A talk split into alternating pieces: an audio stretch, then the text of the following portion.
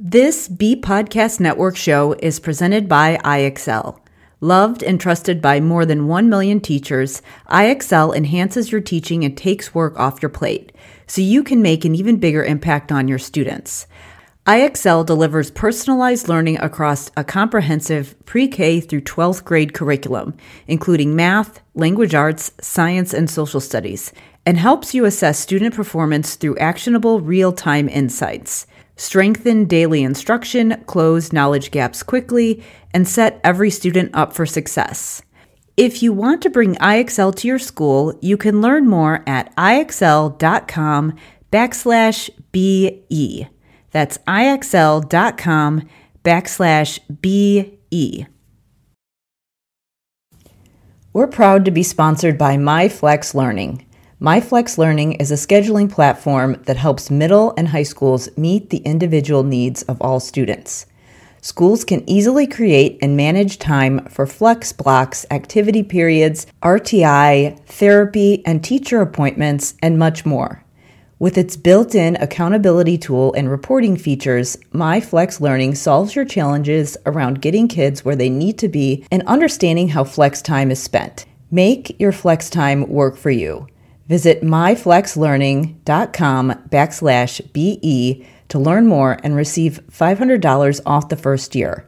That's myflexlearning.com backslash BE.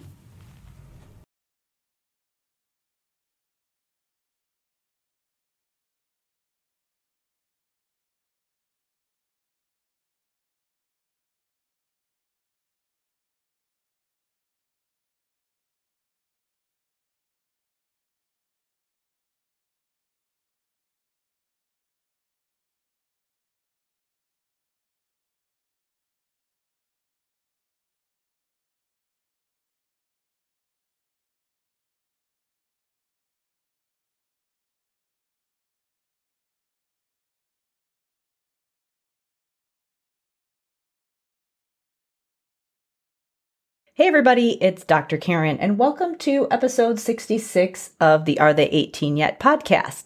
In this episode, I am going to talk about one of the common issues that's coming up for, for really a lot of therapists, teachers, and parents, and that is misinformation and also common mistakes.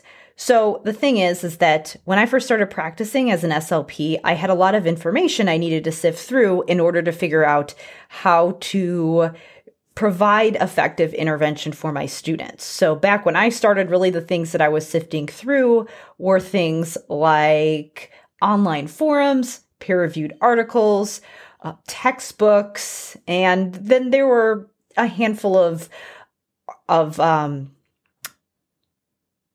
There were a handful of publications with therapy materials that I would often order from and things like that. So I had a lot of information I had to sift through on top of all the seminars that I was going to. So when you are a therapist with a full caseload, or when you're a teacher and you've got a ton of students who need you, that can be a lot when you also have paperwork, a full schedule, back-to-back sessions or classes.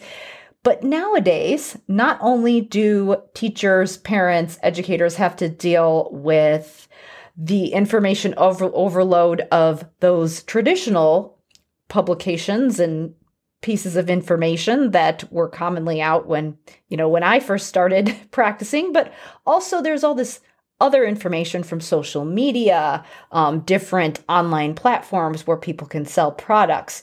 And while that does help people to share their message and get information into the hands of people who need it, I certainly utilize all of those methods, um, it also increases the amount of misinformation that people have to go through. So as a result, you know, we're not just dealing with information overload, we're dealing with misinformation overload as well. So that can actually contribute to the three things that I'm going to talk about today, because while things have changed in the field since I first started practicing, the common questions that come up when it comes to effective language intervention are still really following the same trends. So every week I get a lot of emails from speech pathologists specifically who want to know how they can tailor their language therapy.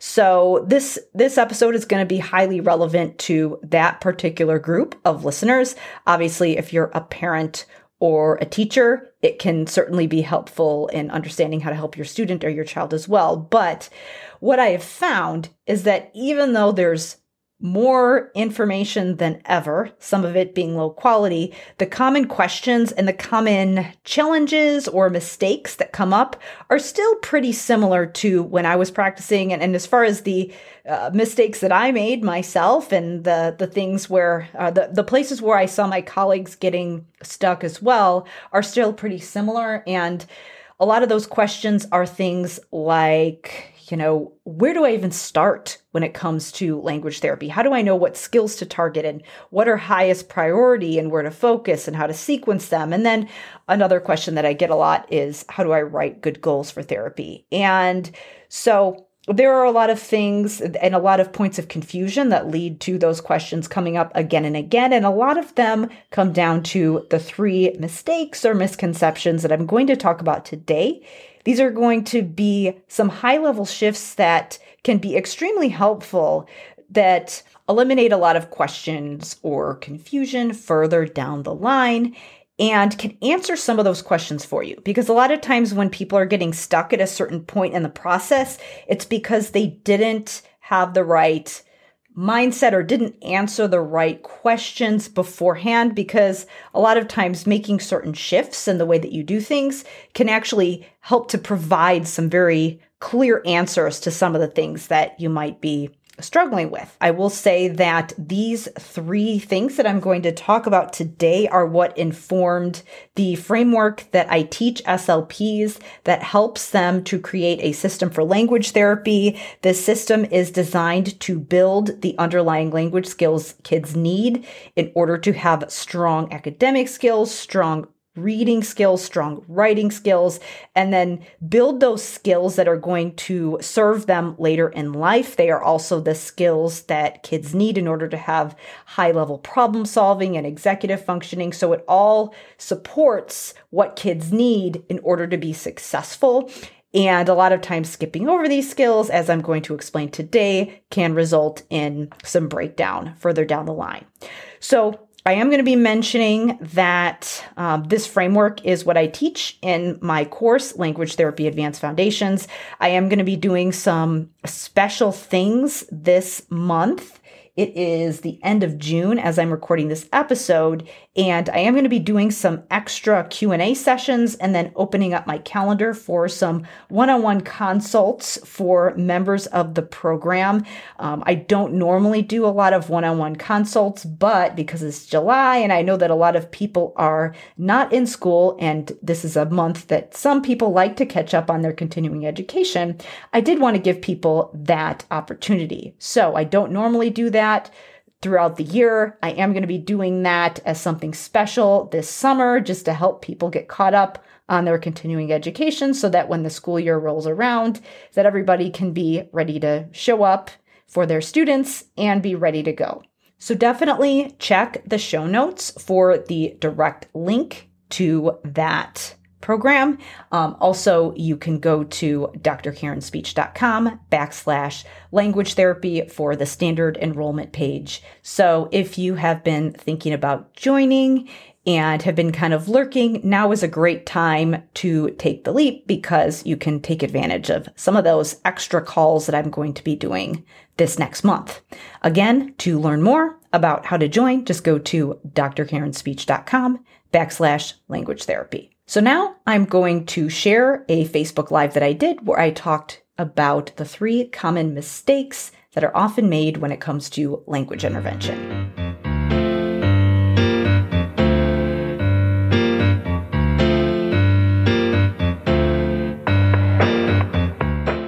So today I am popping in to talk about the three common mistakes that people make when it comes to language therapy. So I wanted to just say, and I'll kind of abbreviate this to compared to what I said before, but um, I wanted to just say that it's really common to, to do all of these things. These are things that I did all the time when I first started out as an S L P. And it's just because we have a lot of information available when it comes to being an S L P, and it can be really difficult to figure out where exactly you fit in when it comes to just solving this literacy puzzle, because there are so many skills that you could be working on, and there's a lot of information out there. You have a ton of peer-reviewed articles, and now, which is something that I didn't have to deal with when I first graduated, we've also got social media and a lot of information being shared there. So it can be really hard to sift through that and figure out what exactly to focus on to help your students move forward. So with that in mind, I wanted to talk about the common things that I see when it comes to um, where people get confused. Um, and this is just based on my own personal experience and research, and then also from based on mentoring S L Ps and helping them create their own systems for their caseload when it comes to language therapy, and, and based on a lot of the questions that I get. So this is what if, what formed the foundation for the framework that I teach S L Ps when I when I show them how to create a process for language therapy. And then it also uh, informed the curriculum that I design in my Language Therapy Advanced Foundations course for S L Ps, which I'll talk about in a few minutes. But for now, I wanted to get into the mistakes. So mistake number one, and there's going to be three of them today, but the first mistake is that a lot of times I see people treating the symptom of the problem before the cause. Now, this shows up a ton of different ways when it comes to being an S L P, uh, but when it comes to language, there is one key thing where people often get stuck. Now, when you get a language referral on your caseload, a lot of times there might be certain symptoms that are showing up. A lot of times kids are struggling with with general comprehension. So for example, there might be a lot of goals about W H questions or stating the main idea. They might struggle to make inferences. And that's because, you know, a lot of times kids might have gotten their reading instruction, and especially at the this phase where they're kind of making that shift from learning to read to reading to learn. And the instruction in the classroom has really made that shift to focusing more on comprehension than decoding.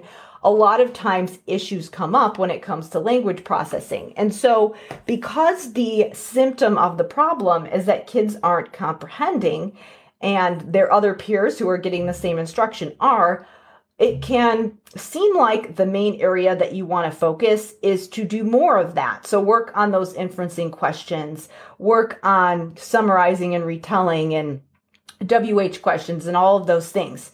And those are absolutely important functional skills that kids need to work on, that kids need in order to be successful in school and in life. But a lot of times when your therapy is solely focused on just working on those skills over and over again, what you're doing is that it's, I liken it to if a, you know, if a child doesn't know how to swim, if you just kind of threw them off the deep end and wanted them to swim across to the other side of the pool. Yes, of course, swimming to the other side of the pool is an important thing that you would want to do, and you'd want to actually practice real swimming if you were going to get to be a better swimmer. But there are a lot of skills that would form the foundation for being able to do that. And so language works the same way. And there's actually Uh, a decent amount of research that shows that when kids don't have the underlying language skills to support those high-level comprehension skills, like inferential reasoning, all of those things that kind of fall under the window of executive functioning, which is going to be really important to kids being successful in school and in life, if they don't have adequate Uh, adequate vocabulary skills, if they don't have adequate syntactic skills, and they don't have a good sense of what words mean and what sentences mean, that it's going to be really hard for them to apply those executive functioning skills and be able to comprehend. So a lot of those things that we see when we're reading, those, those strategies that we teach kids when we're reading, well, if you don't have strong language skills, then it's going to be really hard. Think about if you couldn't understand a lot of the words in a sentence, or if you didn't have a solid sense of syntax and you were having a hard time comprehending one sentence at a time, then it would be really hard for you to state the main idea of a whole paragraph. So yes, all of those comprehension skills are really important. That's why teachers focus so much on them in the classrooms, but kids are not likely to make progress on those skills if they don't have the language skills. So where you can come in as an S L P is to start to build some of those skills, not to just work on some of the same skills in the classroom that weren't working. And yes, that does work for a lot of kids because a lot of kids can learn some of those reading skills more quickly. And so they might have this, the skills that they need in order to decode. They might have implicitly learned a lot of the syntactic skills that they need to know. But if a student is struggling and they're on your caseload, then they haven't learned those skills implicitly and they need you to be more direct. So a lot of times what we need in order to be able to make progress on some of those higher level skills is that language foundation. And so that's why when I design my framework, I am I am teaching you how to build vocabulary in a way that supports things like phonology, morphology, orthography, semantics, and syntax, all those skills that are going to form that foundation. And while we're doing that, what we want to do is build it in a way that helps kids to build metacognition so that we're supporting those high-level comprehension skills and those executive functioning skills, because eventually, yes, in your intervention, you are going to want to tie some of those things in. But if kids have that missing link, we need to work on that directly. And that's where you can come in as an S L P. And we can work as a team with the other people who are working on those high-level comprehension skills.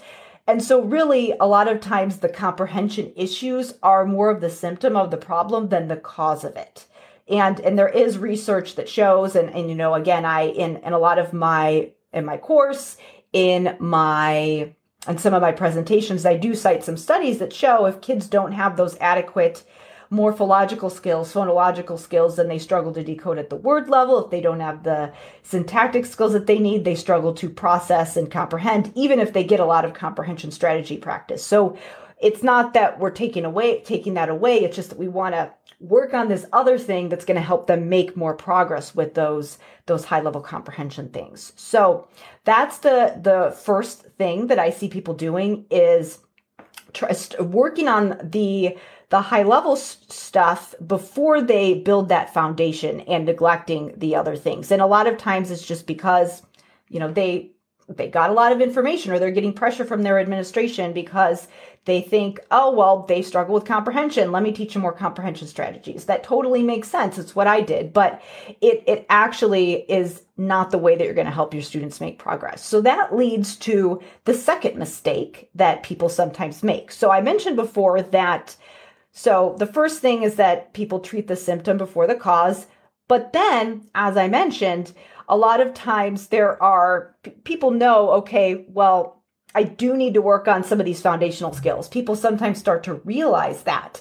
And so they're like, well, but so this is important. I need to work on sentence structure. I need to work on vocabulary. I need to build that foundation. But I also need to work on this other thing over here, these, these higher level skills. And, and it's like, there's so many things that are important. And And then that can get kind of overwhelming because you feel like you have to do it all. So the second mistake that I see people doing is trying to work on everything at once or trying to work on all the skills all the time.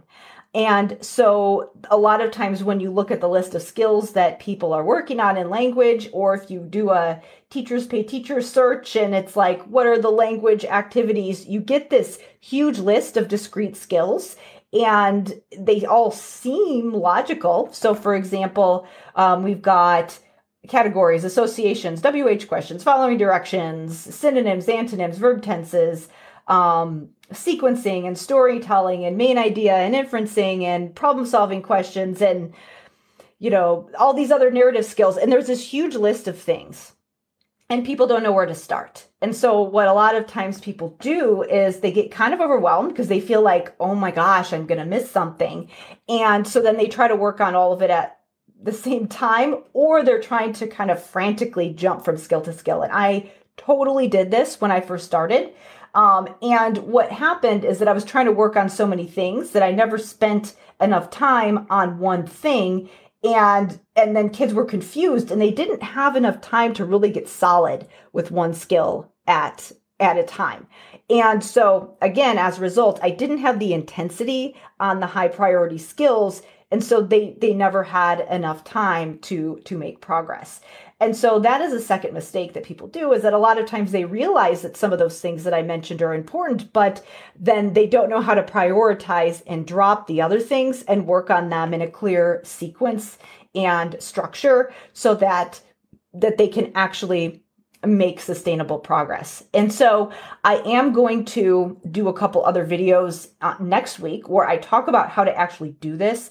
But I wanted to just give you kind of a, a rationale before I do that, because, because this is why. This is why it's so important to have a solid system, because if you don't, then you're not going to be giving your students the intensity that, that they need with the direct instruction on the skills that are going to help move them forward. Again, remember that your students are on your caseload because they didn't have the intensity with some of those phonological skills, uh, with, with some of those other the other types of reading instruction where they needed to build some of those skills that are going to help them decode efficiently so that it's automatic rather than sitting there and laboriously, laboriously trying to figure out what a word means.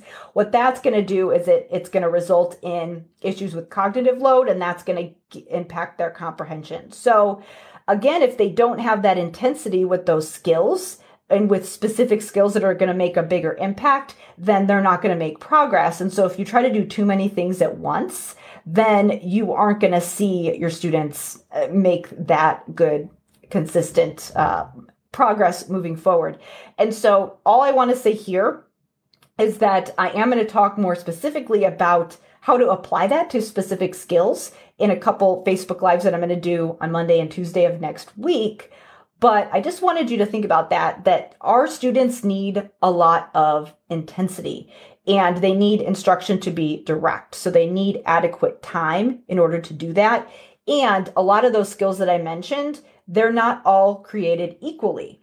A lot of them are things that can either be eliminated or delegated. So maybe they're important, but you might not need to be the person directly targeting it right now. Maybe you could train somebody else to reinforce what you're doing in a different way. And I do this a lot with some of those high-level comprehension strategies when there's a student who really needs that focus work on the underlying language skills, like, you know, again, syntax and things like that. So there are a lot of ways where you can make sure a student gets what they need on certain skills, but you don't have to target it directly. In therapy, you can divide and conquer with other people on your team. So some things can be eliminated, some things can be delegated, and some things can be prioritized for later. So you don't necessarily need to work on them right now. You might need to work on other things. And then some things can be embedded. So for example, there are certain skills, and I'll give you a specific example right now. One of them would be things like, you know, verb tenses, pronouns, things like that, where you see a lot of goals for those on a language therapy I E P, but a lot of times those things don't need to have their, you know, you don't need to have a, a one goal for every single grammatical skill that you're working on. They are important to work on, but you don't necessarily need to target them all directly. You might have another skill that is your main focus in therapy, but then you might be embedding some of those other things. And so that's how you want to think about that, is that you don't always need to have that all the skills be your main focus. They don't all need to be a separate goal, and you want to do them in the right sequence. So we don't want to do them all at once. That's going to stress you out. That's going to stress your students out. And it's just not necessary in order for your students to make progress. So mistake number one, treating the symptom before the cause. Mistake number two, treating everything at once. And then mistake number three, again, this kind of leads into what I've been talking about. So a lot of times people might, um, you know, maybe they realized that they are, they want to build those underlying language skills. Maybe they realized that they um, can't target all the things all the time. They know that these certain things are important. They know that they can't do all of them. They know that they need to delegate some or prioritize some. But then the next step is, okay, how do I do that? And so the next mistake that I see people making is just not having a system. So they're trying to prioritize and they're trying to think through that all the time. But instead of having a cohesive system that they start with that helps them to make a lot of those decisions up front about the sequence of the skills that they're going to target, the process that they're going to use and how they're going to cycle through the skills, um, a a framework for understanding what things need to be delegated, what things need to be worked on directly, what things need to be embedded and prioritized. Instead of doing that, what they do is that they're kind of making a decision before each session instead of making a decision before starting a series of sessions. And so what you want to do is almost automate this process as much as possible and create a system and a process. So once you complete one step, the only decision that you need to make is, are we ready to move on to the next step? And not, what is the next step? Because a lot of times when you don't have that process, then you're requiring yourself to make a lot of decisions on the spot. You're requiring yourself to figure out what's my game plan and what's my strategy. Um, so, well, actually, let me back up. You want, you might be deciding what's the skill that I'm working on. And then you have to figure out for that skill, what's the strategy? So what's, how am I going to elicit that in therapy? And, um, you know, figuring out if that's evidence-based. So you have to decide that. You also have to decide things like, um, what materials am I going to use in order to do that? And what's going to be the structure of my session. So there's a lot of things that need to be answered. And if you don't have a go-to set of strategies and materials, and if you don't have a framework for structuring those things, then it does require you to make a lot of decisions up front. And that means that you're spending a lot of time planning, you're spending a lot of time Googling for therapy materials, um, you're spending a lot of time just just thinking and processing. And so when you actually show up to your sessions, you're tired, and it it makes it really hard in order to um, to figure out what, what decisions you need to make.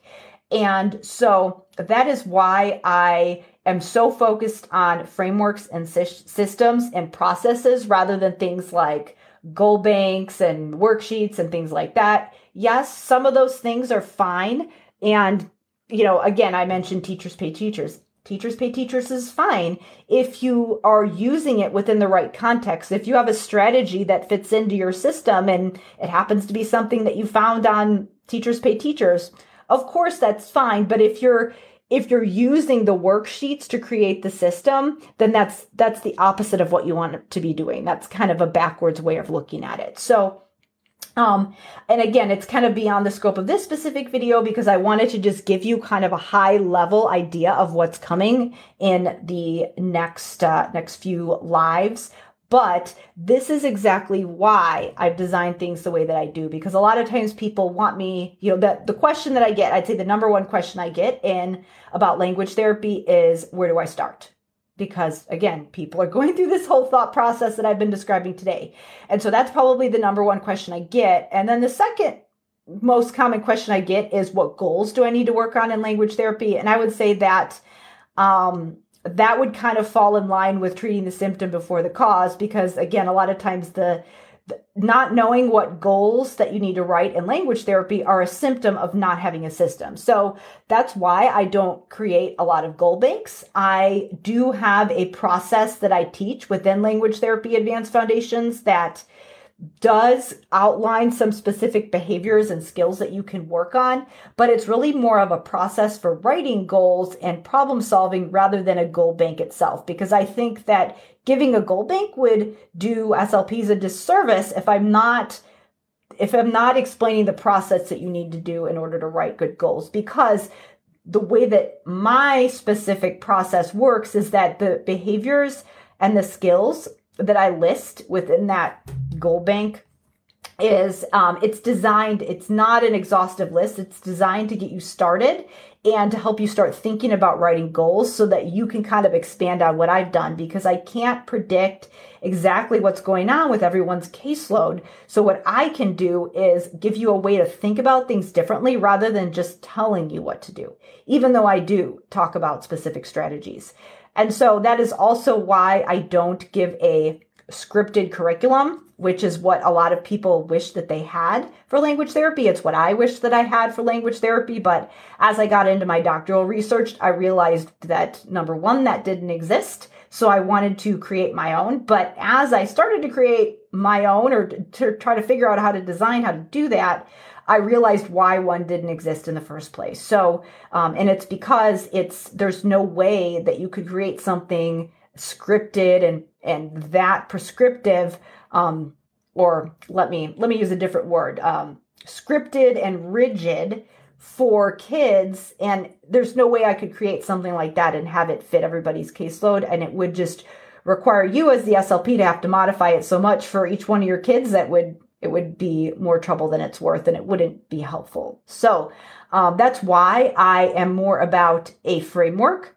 And I do give you specific strategies that can be customized and modified based on students' ability levels and um, based on what they're what they need as far as what they need to be successful in their curriculum.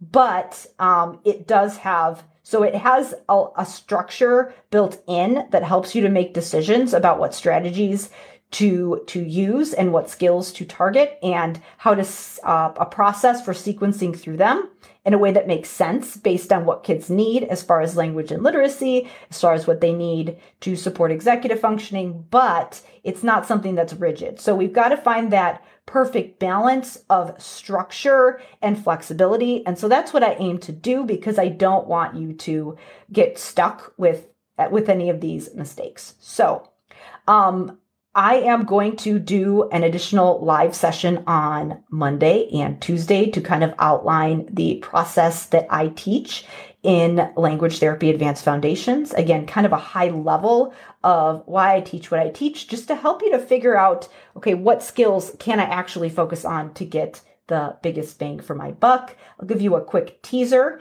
the five components and the framework that I teach that are aimed to support vocabulary so that kids can have that high level comprehension that they need in order to succeed in school and process language. Those five areas are phonology, orthography, morphology, semantics, and syntax, because they all so- support vocabulary, they all support comprehension, and they all support executive functioning. And the way that I do it is going to kind of uh, embed all of those skills within the process. So again, it's not that we're not working on certain skills, it's just that we might be delegating them or embedding them in a different way. Rather than thinking about them as separate discrete skills, we want to think about this as a connected system.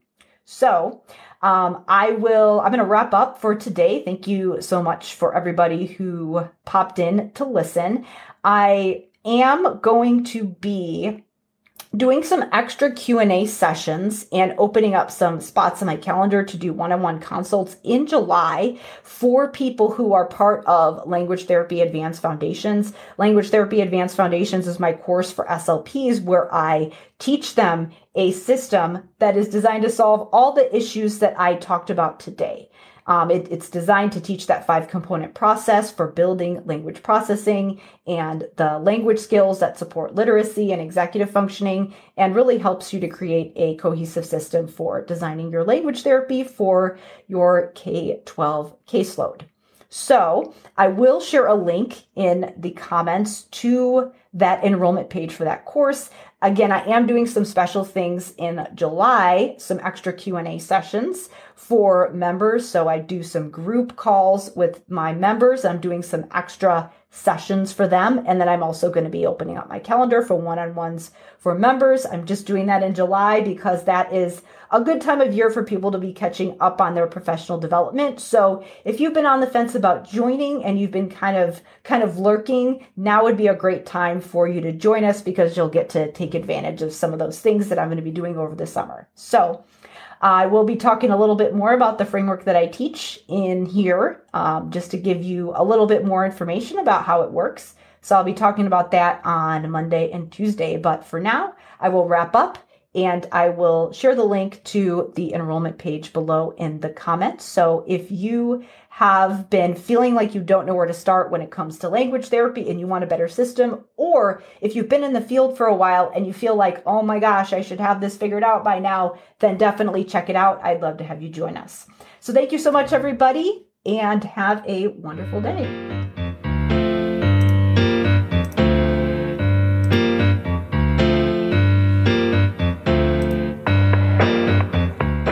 Before I wrap up, I just wanted to thank you again for listening and let you know that the next few episodes, I am going to be sharing the additional Facebook Lives that I did that walk through some more specifics about the framework that I teach when it comes to designing a good language intervention plan.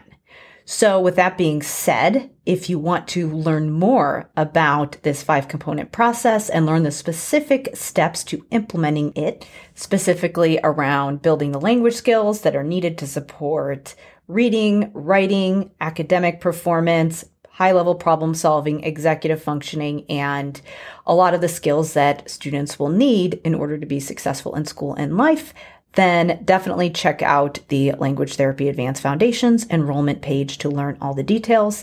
Again, I'm doing some special things this summer, so if you have been thinking about joining, now is a great time to take the leap. To learn more, go to drkarenspeech.com backslash language therapy. Again, that's drkarenspeech.com backslash language therapy, or check the show notes for the direct link. Thank you again for listening, and I will see you in the next episode.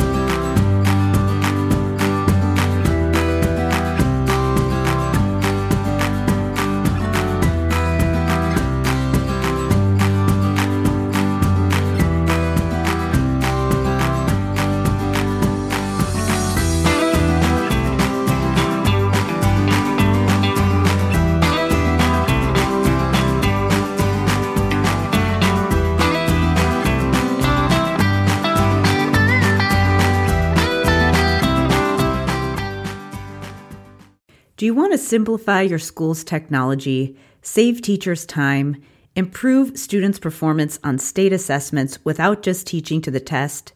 You can do it all, but don't waste another minute. Head straight to I X L dot com backslash BE to learn how I X L's research-based teaching and learning platform can help you achieve all these goals. That's I X L dot com backslash BE. There are lots of solutions out there for giving students what they need when they need it, but when do they actually do all of those things? You need flexible time. When added into the master schedule, flex time enables students to get extra help or intervention, meet with teachers, make up work, get physical exercise, and try new enrichment offerings. If you're thinking of giving it a try, check out MyFlex Learning, which unlocks the benefits of flex time without the common challenges. Its intuitive design makes implementation and training a breeze. Make your flex time work for you. Visit myflexlearning.com backslash BE to learn more and receive five hundred dollars off your first year. That's myflexlearning.com backslash BE.